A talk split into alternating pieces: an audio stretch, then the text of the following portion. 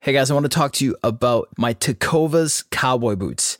I picked them up while I was in Austin, Texas. I had this event I had to go to that night. It was a formal thing. I had this idea of what I was going to wear, but I needed the one extra thing. And I was like, aha, Tecovas. There's a Tecovas here in Austin.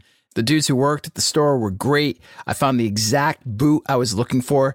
This boot is called the Dylan. I got it in midnight black. I wore them to this formal event. I had on a suit. And then tonight, I'm going to wear them with jeans to my son's baseball game. These things are amazing cowboy boots. They're super comfortable, and I can tell already that they're going to last for a long time. A couple things you can do here to check out Tecovas. If you can, stop by your local Tecovas store, have a complimentary drink or two. The experience is awesome. You can shop all the new styles. You're going to smell that fresh leather in the store. The friendly staff are going to be at your service. They're going to take care of you. They're going to make you feel like a rock star. A lot of the Tecovas stores have these leather custom branding services to make your boots truly personalized. They put on regular live music and events.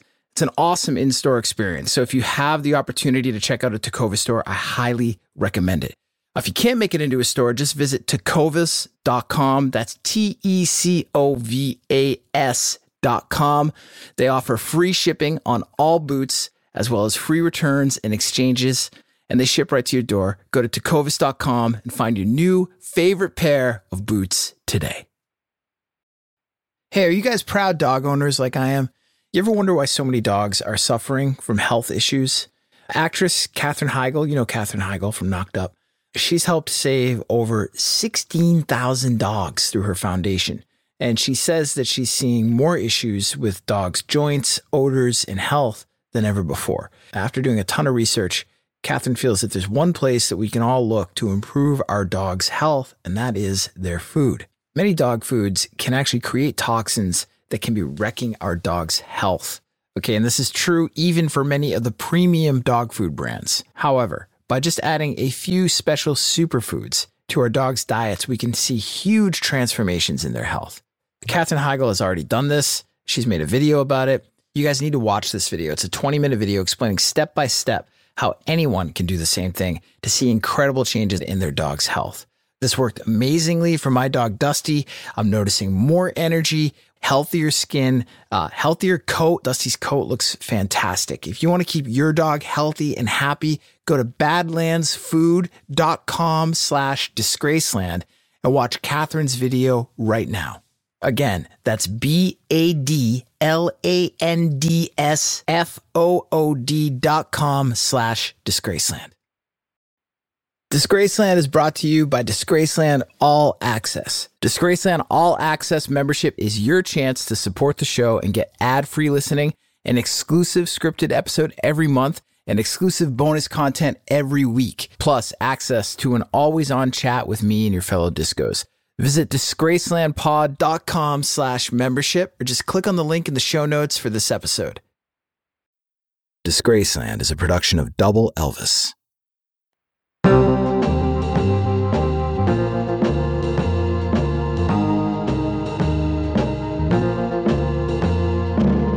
The stories about Skip James are insane. One of the last discovered authentic Delta bluesmen of the 1960s blues revival, Skip James shot and perhaps killed more than one man. He was a pimp, a bootlegger, and a preacher's son. Yet Skip James was celebrated, feted, and embraced for his undeniable musical talent. Because Skip James made great music. Unlike that music I played for you at the top of the show, that wasn't great music. That was a preset loop from my Mellotron called Wiggle Waggle MK2. I played you that clip because I can't afford the rights to Ragdoll by Frankie Valli in the Four Seasons. And why would I play you that specific slice of Jersey Boy cheese could I afford it? Because that was the number one song in America on July 26, 1964. And that was the day Skip James first played the Newport Folk Festival, an event that would mark the long overdue arrival onto the scene of one of the greatest bluesmen of all time, and simultaneously mark the beginning of the end for the tortured and doomed blues singer. On this episode, sawmill shootouts, pimping, bootlegging, and the son of a preacher man, Delta blues singer Skip James. I'm Jake Brennan, and this is Disgraceland.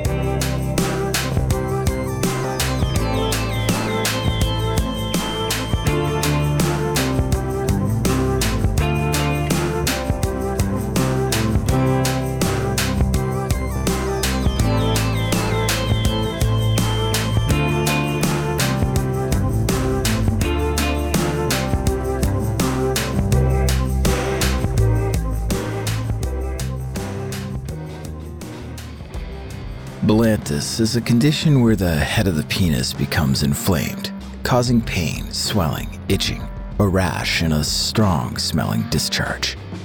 Epispadias is what it is called when one is born without a fully developed urethra. So the opening that is normally at the top of one's penis ends up on the side of one's penis. This causes a shorter, wider penis that is abnormally shaped. Priapism is an erection that lasts four or more hours the result of which is extreme and constant pain that cannot be relieved by any normal methods. Manually draining the blood from the penis in a hospital room is, as of this writing, the only known cure. Fun. Peyronie's disease is a condition where plaque forms within the penis, causing it to curve drastically. This leads to erectile dysfunction and makes sex impossible. Time and a vengeful god seem to be the only solution. Penile cancer is exactly what it sounds like cancer cells within the penis. If caught early, the penis can be saved. If not, the penis has to be removed in an amputation process known as a penectomy. Celebrated blues singer Skip James screamed in agony. The orderlies held him down. They were no match for him, even with his skinny frame. The sawmill camps had been far tougher than this. Skip James knew from tough Skip bucked, and the orderlies pressed him down by his shoulders and his ankles onto the hospital bed. It took four of them to do what the sedative wasn't doing holding him down. So the surgeon's job was tougher than it had to be, and this procedure, the penectomy, was already a tough gig. Amputating a penis was tricky business. It wasn't like offing an arm or a leg. Any butcher from a state medical school could handle that. But amputating a penis was a higher degree of difficulty. And even with the surgeon's private medical school education, this amputation in particular was proving more challenging than most. For one, the patient was not adhering to the sedative. Local anesthesia was the wrong way to go. Turns out, leaving a man awake while another man endeavors to sever his manhood isn't a smart idea. A guy tends to get possessive about such things. The surgeon regretted not opting for the general anesthesia, which would have knocked the patient out cold, but that ship had sailed. This patient was not taking to the procedure. He was resisting at every turn, but his strength was fading. He was, after all, an old man, 62. In between screams of agony, the patient spoke of an evil woman with words cribbed from the Old Testament. The patient swore his penis malady and this resultant amputation was her fault. His wrath consumed him. He was overcome, his strength drained. He faded off into sleep with the familiar knowledge that once again, his penis had done him in.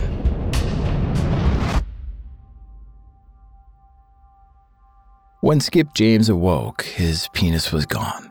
In its place, a man sized pit in his stomach a palpable absence, the feeling of a vacuum that would never be filled. Psychologically, he was horrified.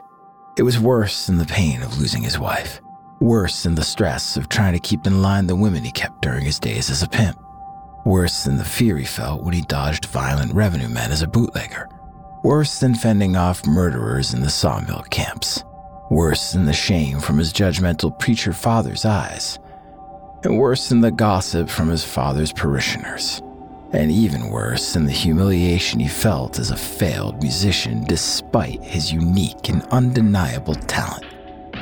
At least he could do something about all of that. He aspired, he identified opportunities where others couldn't, and he seized them. Skip's father got himself in trouble with the law and then got religion. He took off from the family in Bentonia, Mississippi, to set up shop in Plano, Texas as a preacher. The abandonment stung. As young Skip matured into a man, he suspected there was an opportunity preaching with his father, if he could only find him. But where was the fun in that? Where was the adventure? And where was the freedom?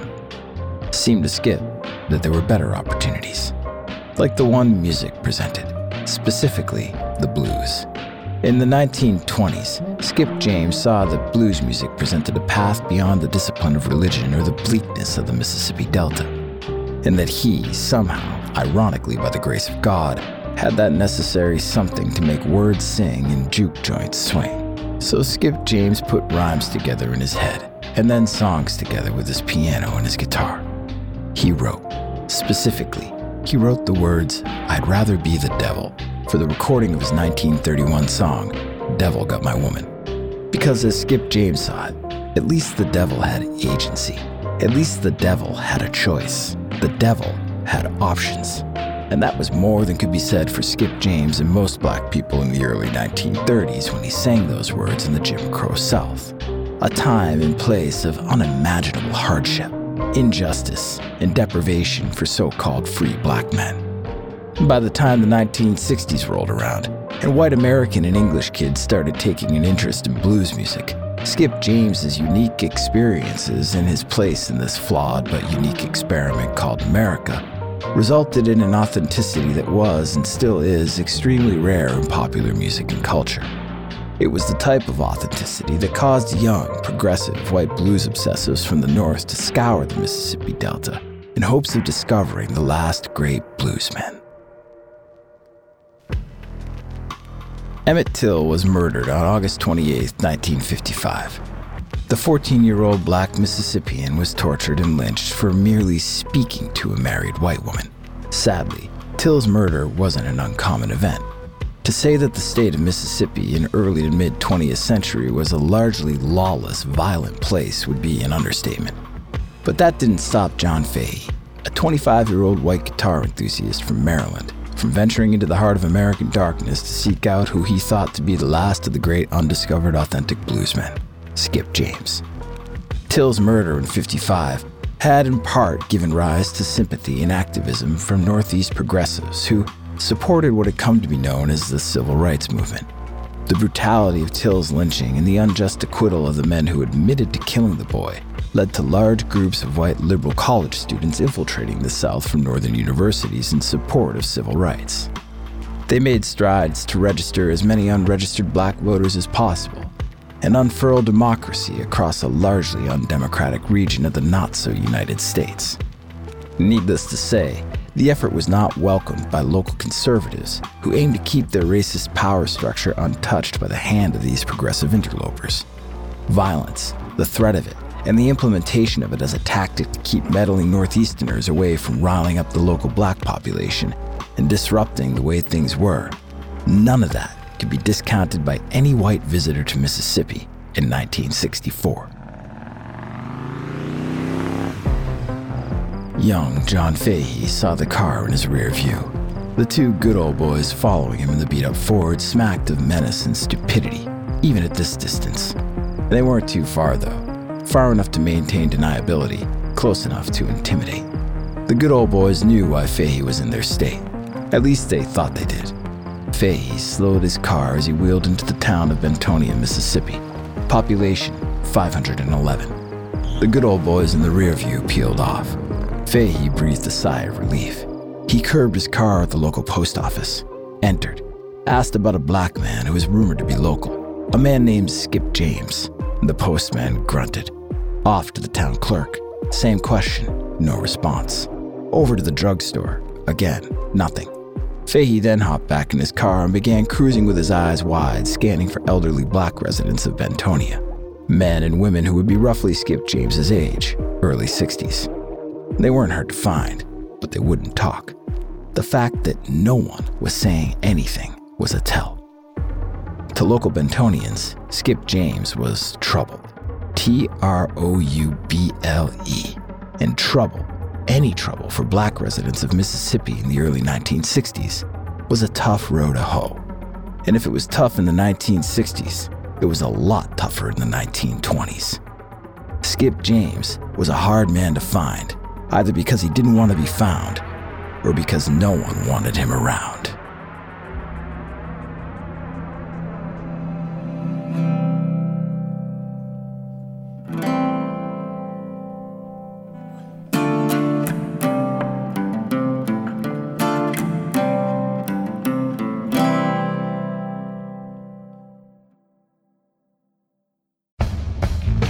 Okay, listen, if you're one of the few people out there who's new to podcasts, new to Disgraceland, new to true crime, if you have not already listened to the wildly popular and hysterically funny and informative podcast, My Favorite Murder, hosted by my friends Karen Kilgariff and Georgia Hardstark on the Exactly Right Network, then what are you waiting for?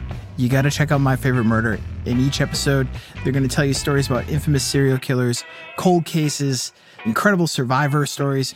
And listen, these guys are wildly popular for a reason. They have an incredible chemistry, they're hysterical, they're smart as all get up, and you're instantly going to feel like they're long lost friends. They've got great new episodes on the subjects I've already mentioned, but they've got this whole treasure trove of back episodes, including well known stories from true crime and music history like the deaths of Sid Vicious and Nancy Spungen, the murder of pop singer Selena, and now the infamous story of the Cocaine Bear.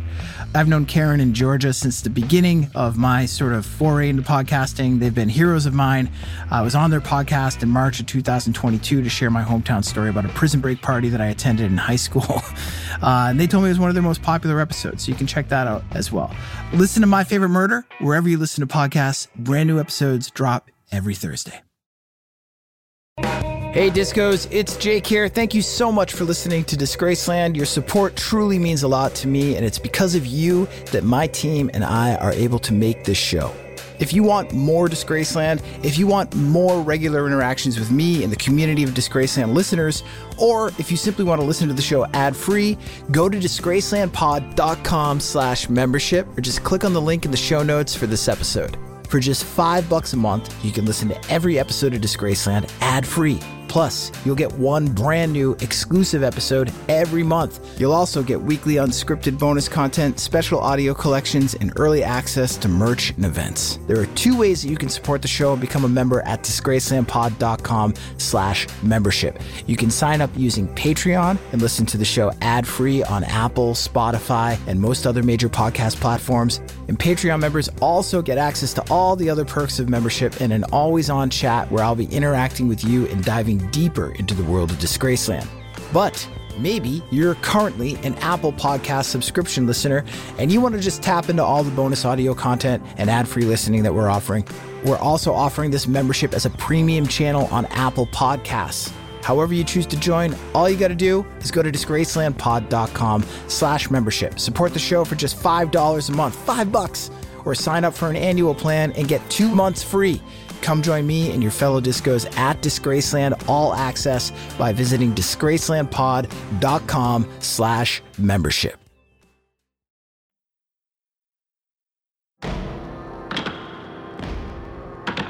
In 1919, at the age of 17, Skip James left his home in Bentonia, Mississippi to find work elsewhere. Staying in Bentonia meant one thing sharecropping and sharecropping, or what some called slavery by another name, meant death.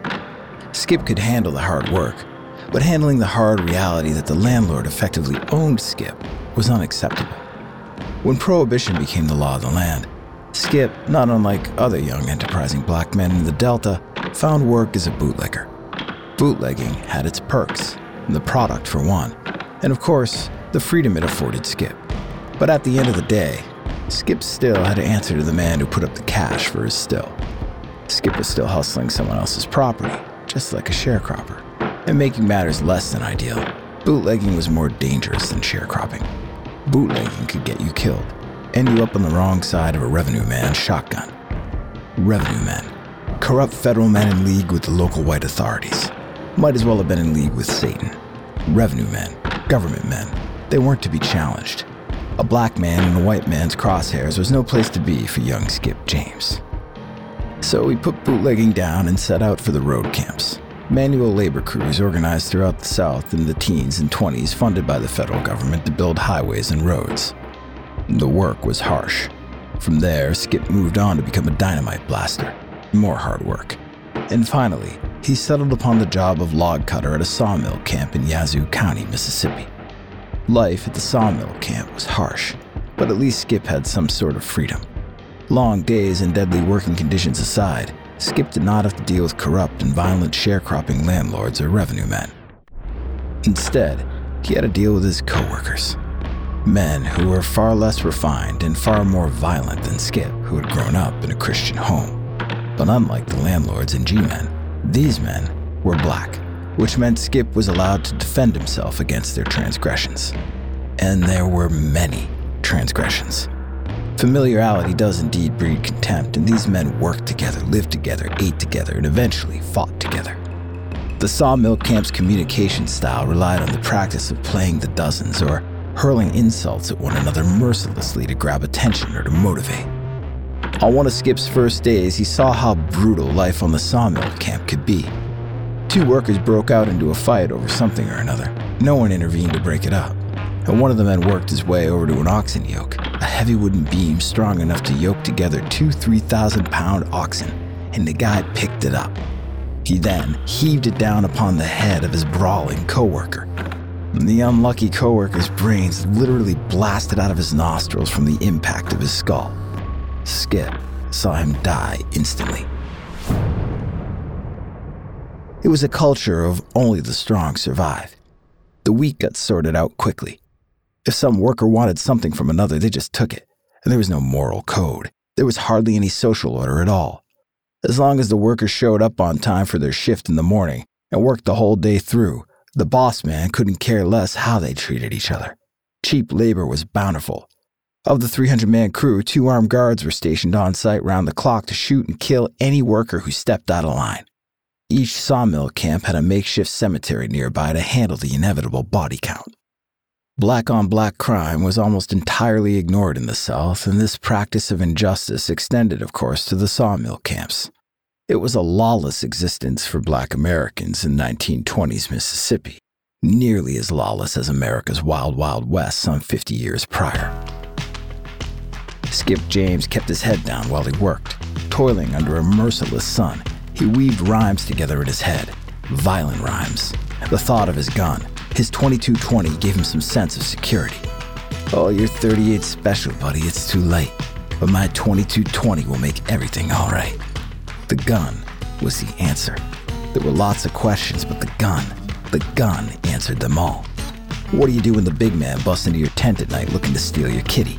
The answer is the gun. And what about the other big man bent on taking your chow at lunch? The answer is the gun.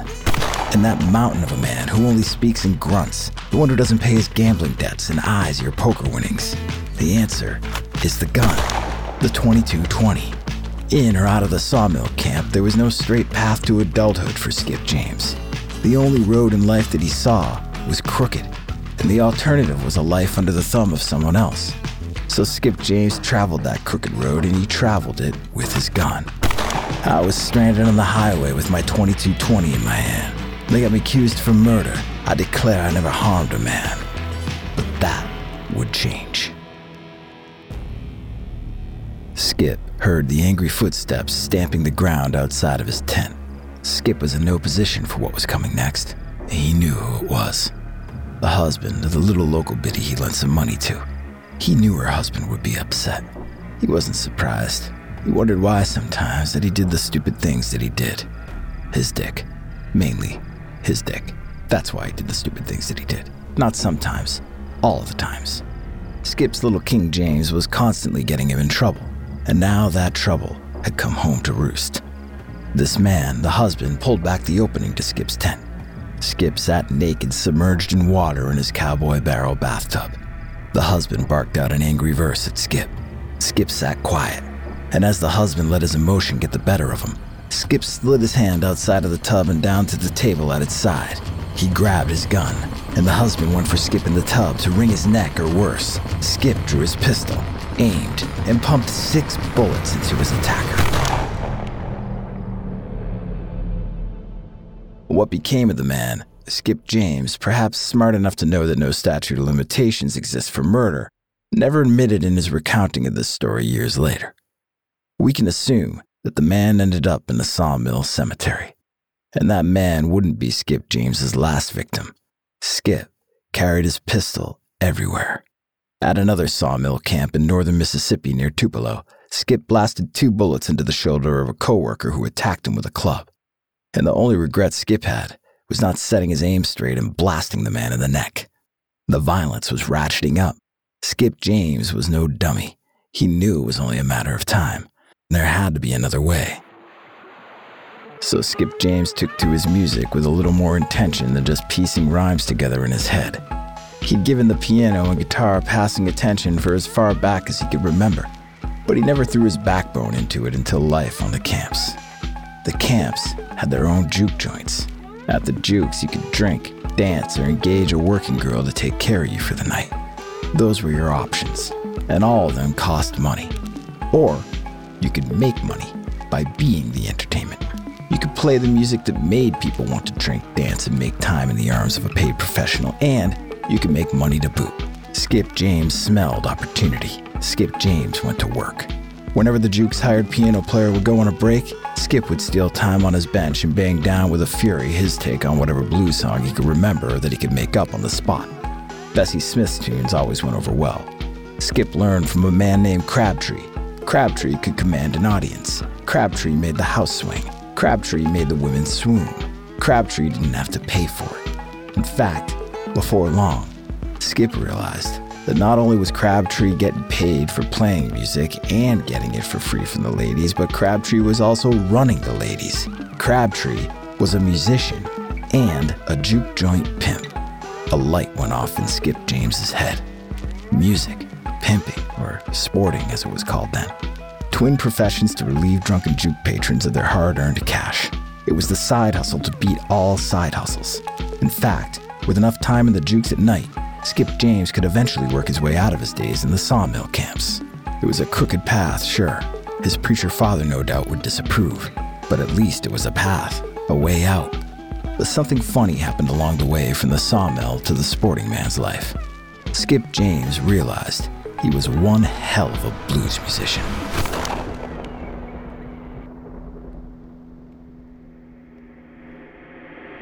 We'll be right back after this word, word, word.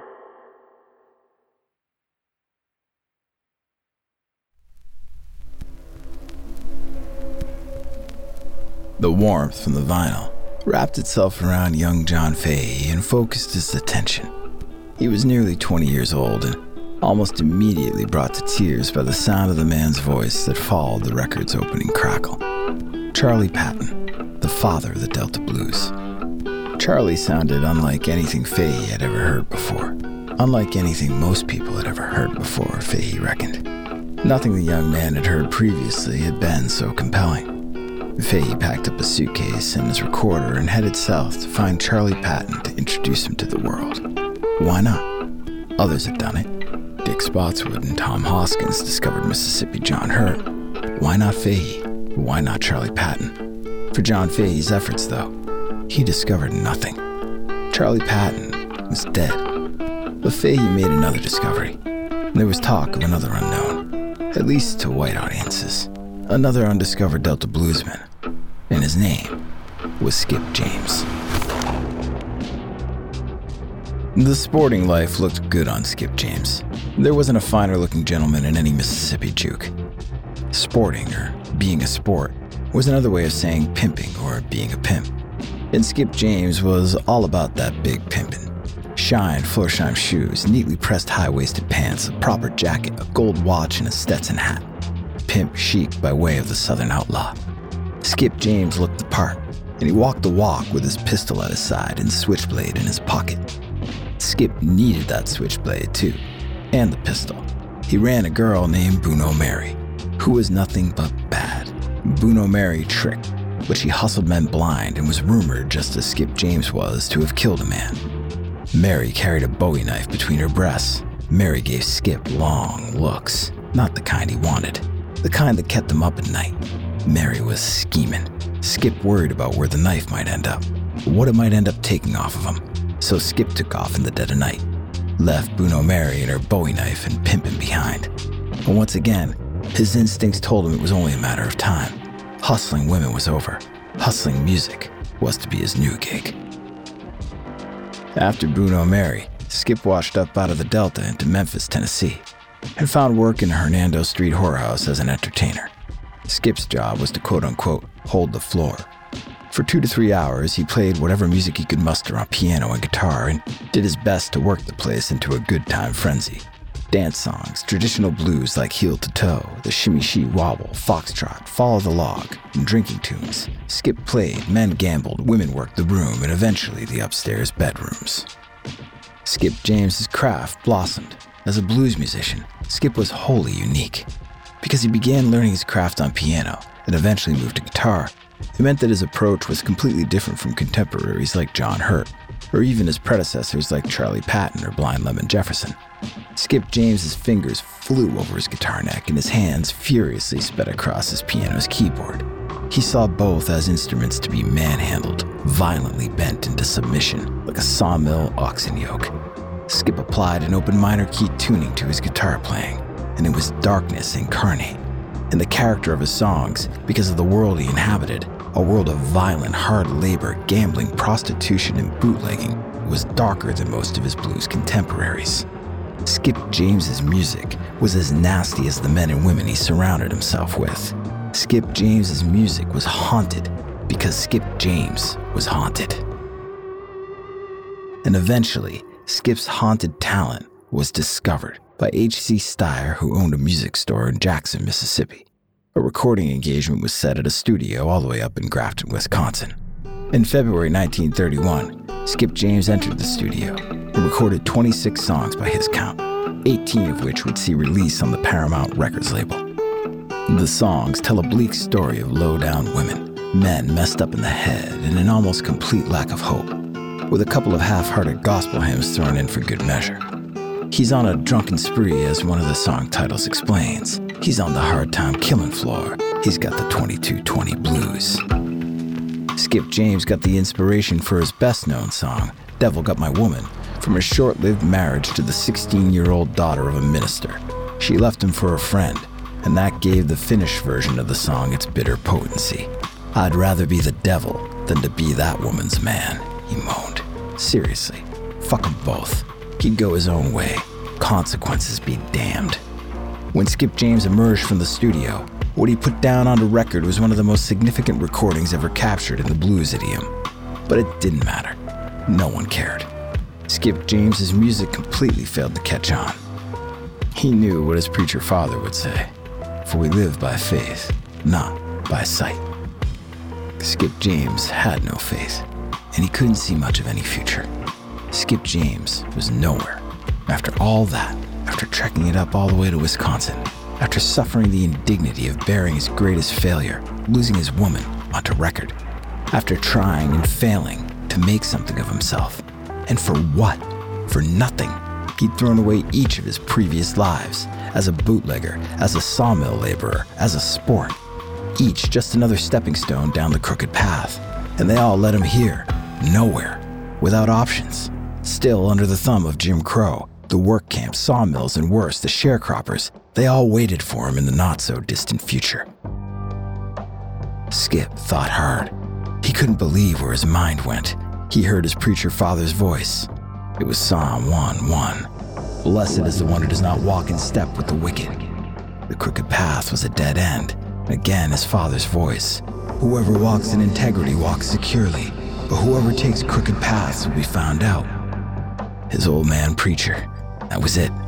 As a father has compassion on his children, so the Lord has compassion on those who fear him. The elder's voice boomed in his son's heart. My son, do not despise the Lord's discipline. Do not resent his rebuke, because the Lord disciplines those he loves as a father the son he delights in. And there would be no more sporting. For all have sinned and fall short of the glory of God. No more gambling. If we confess our sins, he is faithful and just and will forgive us our sins and purify us from all unrighteousness. No more killing. Put to death whatever belongs to your earthly nature sexual immorality, impurity, lust, evil desires, greed. And the path of the righteous was pure. Direct my footsteps according to your word. Let no sin rule over me. Skip James Abandon any thoughts of life as a blues musician and headed out to Texas to find his father. And when he did, Skip pledged to him and to his Lord his life, first in his father's congregation, then in his father's seminary. Skip James, it seemed, had finally found his way. Skip James went and got religion.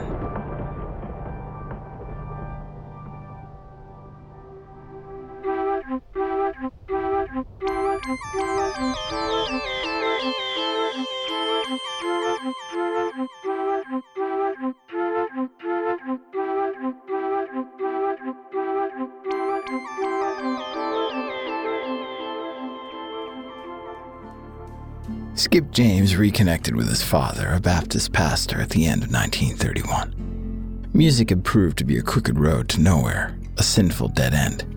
His father, Reverend E.D. James, welcomed Skip into the seminary he founded. Skip renounced the blues and embraced the good Lord. He also embraced the many fine females who filled out the pews of his father's congregation. Skip never quite gave up completely on his past life. Some things were harder than others to put down, despite the fact that Skip's God, like his father, was angry, wrathful, and mean. The turn toward religion lasted long enough for Skip to settle into some sort of security. But it wasn't long before that crooked road found its path to Skip James's front door. Baptist fundamentalism was a strict religious discipline, one that Skip, in the end, couldn't truck with, especially when his vanity was stoked. When one of his father's female congregation members recognized Skip for the blues man he was, Skip eagerly turned his back on God for the arms of a new woman. Temptation was too strong. Soon, Skip was back in the jukes, if not playing music, then listening to it, vibing on it, drinking the devil's juice and frolicking with whichever women would have him. Religion didn't take. God wasn't the answer. Skip James would rather be the devil. The devil had a better go of it. Better hooch, better women, a better life. Dangerous, but better. More exciting. After his stint at his father's church in Dallas, Skip rambled over to Birmingham, Alabama, where he made a new living, again with hard labor as a quote unquote surface man, loading timber and steel. Skip had resigned himself to the working man's life. He put down the blues, he put down religion, he took a wife. He was, for him anyway, settled. No more sporting, no more violence, or so he hoped. It may now have been the 1940s, but the work environment was hardly any less dangerous than it was when Skip was working the sawmills back in the 20s. Skip felt that danger in the air walking home from work. He could hear the two men coming up on him from behind, talking loud, dipping into the dozens to get his attention. Skip knew where this was headed. It was because of situations like these that Skip continued to carry his gun. This one, post war P 38. The men were drawing near, Skip didn't give them the opportunity to take him down from behind. He turned quick, drew his firearm, and fired two shots over their heads. It was a civilized thing to do. A younger man would have blown them away. But Skip James was no longer a younger man. He'd grown, matured, given up the baptism of fire that was the Holy Ghost. Life was now about taking it easy. He had that agency, he'd earned that choice. He'd be damned if two hotheads in a back alley were going to take it away from him. But women, women were another story. Try as he did, Skip James couldn't leave the women alone, despite his advanced age. His wife was none the wiser, but that little local girl, the one in the Delta where by the early 1960s Skip and his wife had settled, that young girl wouldn't keep from coming round his back door. She was wise beyond her years, and Skip was caught up in her web. After they met and had their fun, Skip tried moving on, but the young girl wouldn't have any of it. She told Skip if he left her, she'd see to it that that big stick of his would never bring him any more pleasure. She'd fix him so that he'd never be able to fix himself. She'd fix him with a hex that would forever change Skip James. John Fahey found his man, despite the fact that Mississippi locals didn't want Skip James around, and despite the fact that Skip James didn't want to be found, despite the fact that Skip James hadn't played music in years, John Fahey found him and John Fahey brought his discovery with a guitar in his hand north to show him off. At the only place in the world where Skip James would be given the proper reception that an authentic bluesman of his stature warranted the 1964 Newport Folk Festival. Skip could not believe the turn his life had taken. After all those years under the white man's thumb, it was another white man who pushed him out onto the stage in front of a sea of white faces, all dumbstruck by his talent. Skip hadn't played in years. His form was rough and ragged, but as always, true, authentic, heartfelt, and wholly unique. He ripped through a short, powerful set, as was usually the case at the many jukes Skip performed at in his past life, and on record. His song, Devil Got My Woman, with its impossible to ignore lyric, I'd rather be the devil, was the highlight. Skip James scared the shit out of everyone. And backstage, after his set, Skip was feted.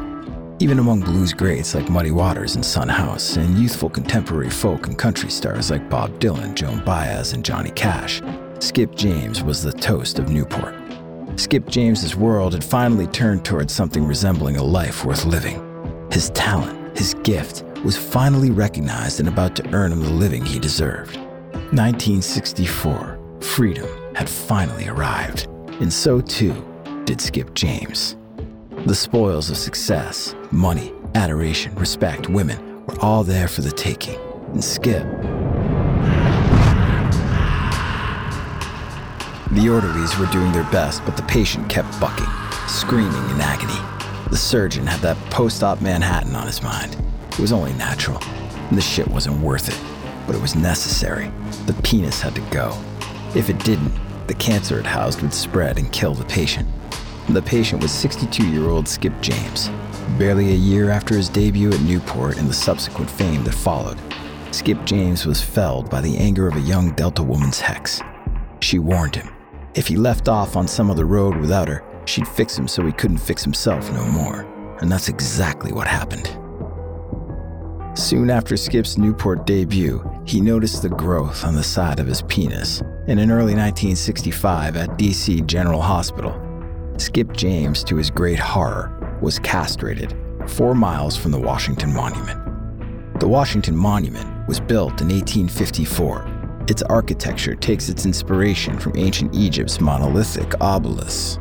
Obelisks were large, four sided, narrow, tapering monuments consisting of a single stone and designed to symbolize strength, power, virility. There was no mistaking the phallic symbolism of the obelisk, and that was no accident. Obelisks, like the ones of ancient Egypt and the one in our nation's capital, were also meant to symbolize freedom. And there is perhaps no greater American tribute to freedom than the Washington Monument. Skip James, a man who sought freedom on his own path his entire life, and who finally found it at the age of 62, lost his freedom under the shadow of that American tribute. And that is a disgrace. I'm Jake Brennan, and this is Disgraceland.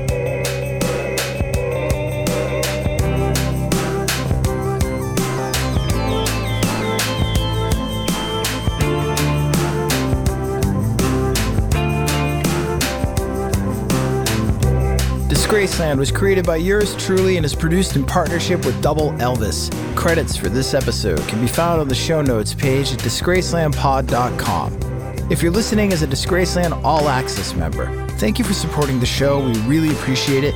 And if not, you can become a member right now by going to disgracelandpod.com slash membership.